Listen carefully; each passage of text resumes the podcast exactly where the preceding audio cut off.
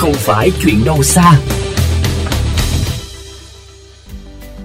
Thưa quý vị, xây dựng mô hình một văn phòng xanh không chỉ đơn giản là thiết kế một không gian làm việc nhiều màu xanh mà còn cả một quá trình đi vào chiều sâu, thay đổi nhận thức, hành vi, lối sống của từng cá nhân trong môi trường làm việc đó theo hướng xanh hơn. Loạt phóng sự xây dựng văn phòng xanh tại Việt Nam khó và dễ sẽ phản ánh góc nhìn đa dạng hơn về mô hình này đặc biệt trước sự thay đổi các xu hướng về môi trường sau tác động mạnh mẽ của đại dịch Covid-19 trên toàn cầu.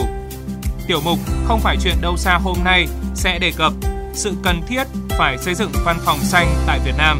Mời quý vị cùng theo dõi. Hiện nay thì các uh, tòa nhà, các văn phòng làm việc, không gian làm việc nói chung đóng vai trò uh, rất quan trọng trong việc bảo vệ môi trường xanh sạch đẹp. Một người uh, cán bộ bình thường thì dành trung bình là khoảng 8 tiếng tại nơi làm việc. Và cái lượng phát thải tại những cái địa điểm này thì à, nếu mà tính ra thì đó là một con số là không hề nhỏ. Xây dựng cái mô hình văn phòng xanh hiện nay là nó có rất nhiều cái lợi thế cho bên chủ đầu tư và cũng là trách nhiệm của chủ đầu tư. Đó là những chia sẻ từ anh Trần Thành, công ty Lagom, một trong những đơn vị cũng đang tích cực xây dựng và hướng dẫn thực hiện mô hình văn phòng xanh tới nhiều tòa nhà văn phòng.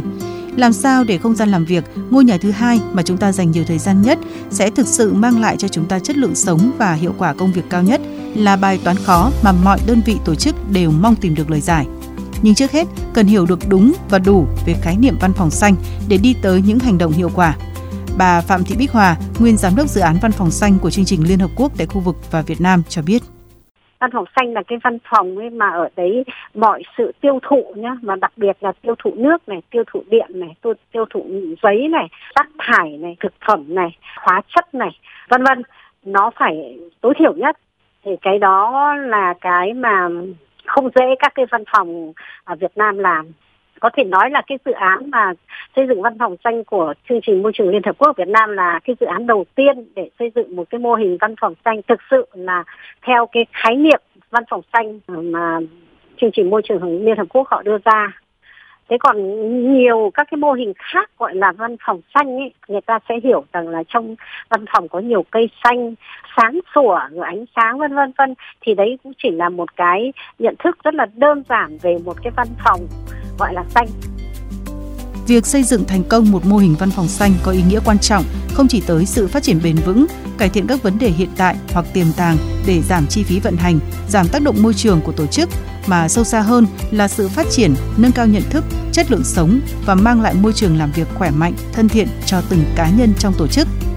Tuy nhiên, việc xây dựng mô hình văn phòng xanh tại Việt Nam đã và đang phải đối mặt với rất nhiều thách thức Chúng tôi sẽ tiếp tục triển khai vấn đề này trong chương trình Thành phố tôi yêu tuần sau. Mời quý vị và các bạn chú ý đón nghe.